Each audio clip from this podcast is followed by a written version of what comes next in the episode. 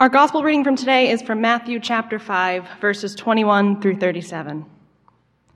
Jesus said to the disciples, You have heard that it was said to those of ancient times, You shall not murder, and whoever murders shall be liable to judgment.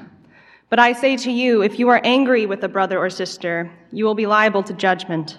And if you insult a brother or sister, you will be liable to the council. And if you say, You fool, you will be liable to the hell of fire.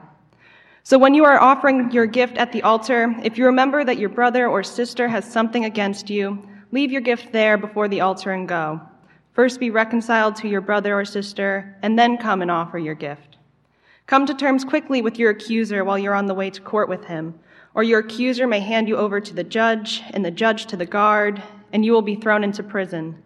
Truly, I tell you, you will never get out until you have paid the last penny. You have heard that it was said, You shall not commit adultery. But I say to you that everyone who looks at a woman with lust has already committed adultery with her in his heart. If your right eye causes you to sin, tear it out and throw it away. It is better for you to lose one of your members than for your whole body to be thrown into hell. And if your right hand causes you to sin, cut it off and throw it away.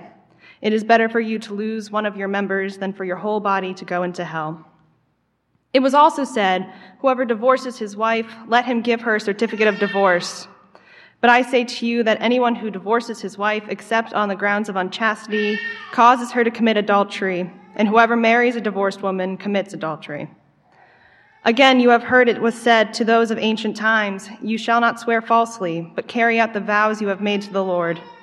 But I say to you, do not swear at all, either by heaven, for it is the throne of God, or by the earth, for it is his footstool, or by Jerusalem, for it is the city of the great king. And do not swear by your head, for you cannot make one hair white or black. Let your word be yes, yes, or no, no. Anything more than this comes from the evil one. Grace and peace to you from God and our Savior Jesus Christ. Well, this is my first time ever preaching. And if I've learned anything so far while preparing for this, is that you really should check the lectionary readings before agreeing to preach. you see, honestly, I don't like this text at all. Frankly, it's one of the pieces of scripture I really struggle with. Jesus is using some strong language and imagery to display some truly difficult topics to talk about. But as Pastor Keith quoted Mr. Rogers in his sermon last week, Anything that's human is mentionable, and anything that is mentionable can be more manageable. So let's try to talk about it. Let's try to make this passage more manageable together. Today's passage is a continuation of the Sermon on the Mount, where we see Jesus talking to a crowd of people about how to be trusting disciples who are faithful to God. Jesus presents a series of laws that the hearers of this gospel would have understood to be from the Torah, laws that address murder, adultery, and swearing oaths, among other things. For example, Jesus says, You have heard it was said to those of ancient times, You shall not murder, and whoever murders shall be liable to judgment. But I say to you that if you are angry with a brother or sister, you will be liable to judgment. And if you insult a brother or sister, you will be liable to the council. And if you say, You fool, you will be liable to the hell of fire. It may be tempting to say that Jesus is changing the law. But as Jesus states earlier in the Sermon on the Mount, do not think I have come to abolish the law or the prophets. I have come not to abolish, but to fulfill. And if you're like me after hearing that passage, you might be thinking, wow, how is calling someone a fool so egregious? I probably call my brothers fools at least once a week. So, what is Jesus doing here? Some scholars have referred to this section of the Sermon on the Mount as the antithesis. Here, Jesus is following a pattern of reaffirming the law, radicalizing it, and giving an application of the law in a context that the hearers would have understood. Seen in the example I gave previously, Jesus reaffirms the law to the crowd, saying, You have heard it said, You shall not murder. He then radicalizes the law by saying, but I say to you, if you are angry with a brother or sister, you will be liable to judgment. And if you say, You fool, you will be liable to the hell of fire.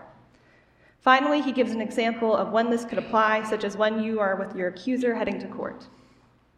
It is in this radicalization of the law that Jesus really challenges us. It sounds shocking to us now, but rabbis at the time were engaging in similar conversations regarding the law amongst themselves. Even Martin Luther engaged in similar thinking in his explanation of the Ten Commandments in the Small Catechism.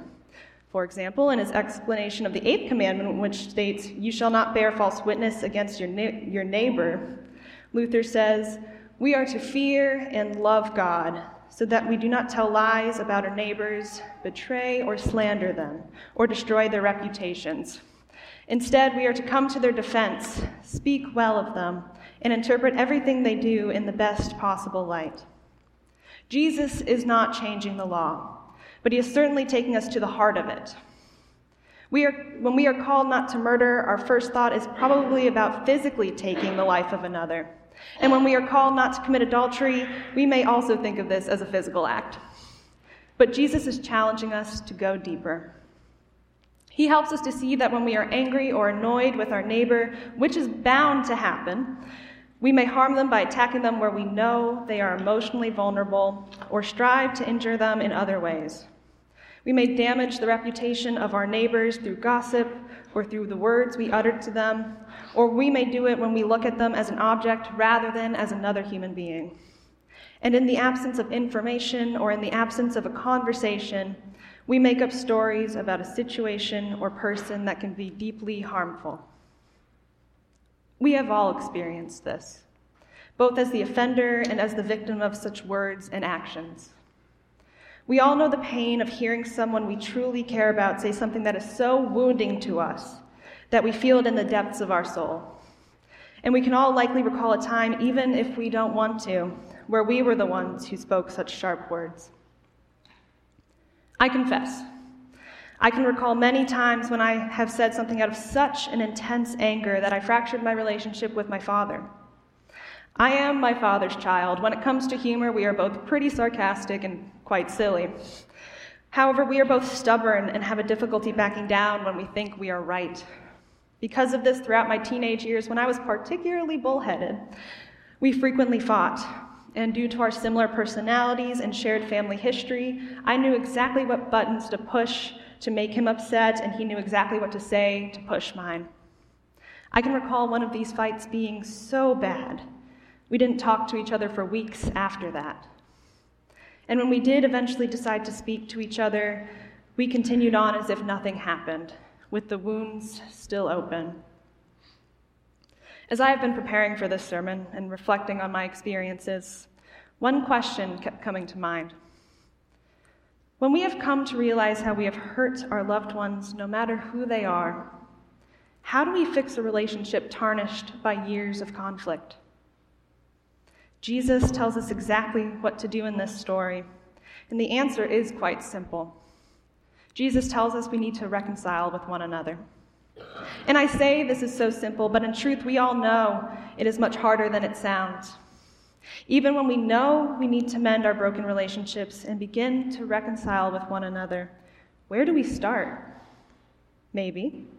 We start with how we've been reconciled to God. We are rapidly approaching the season of Lent, the time in the church calendar where we prepare and wait for Easter Day in the celebration of Christ's resurrection. We sing songs of praise about death being defeated and God's love breaking through all things.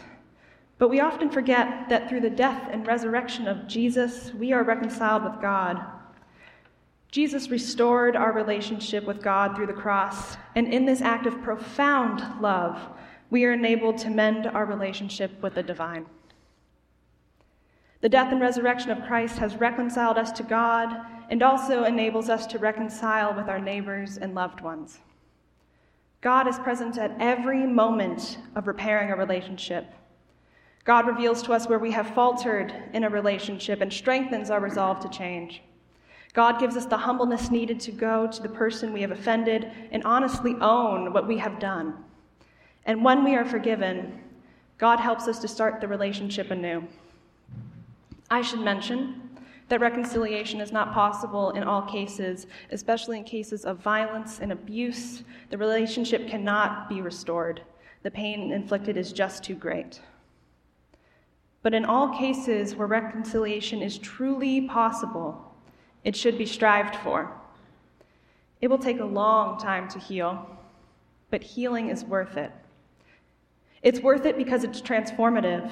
When we reconcile with God, we feel the peace of a mended relationship and can boldly proclaim that we are God's beloved.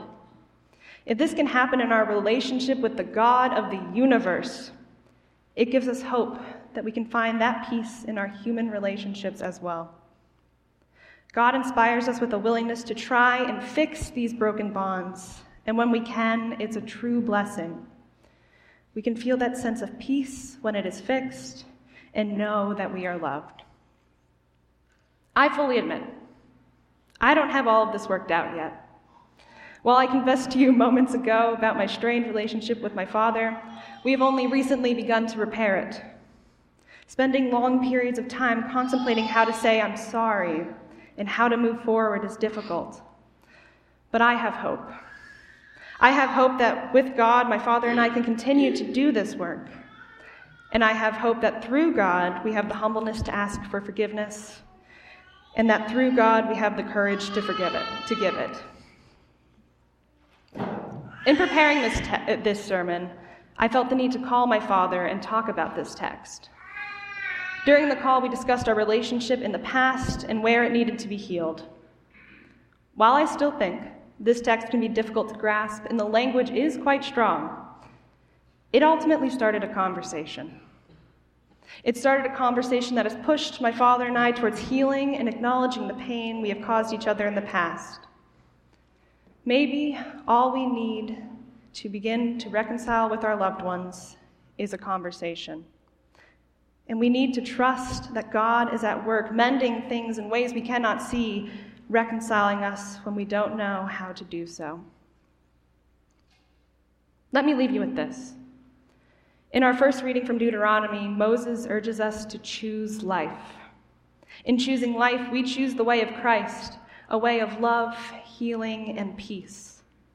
May we be empowered by the reconciliation of the cross to choose life.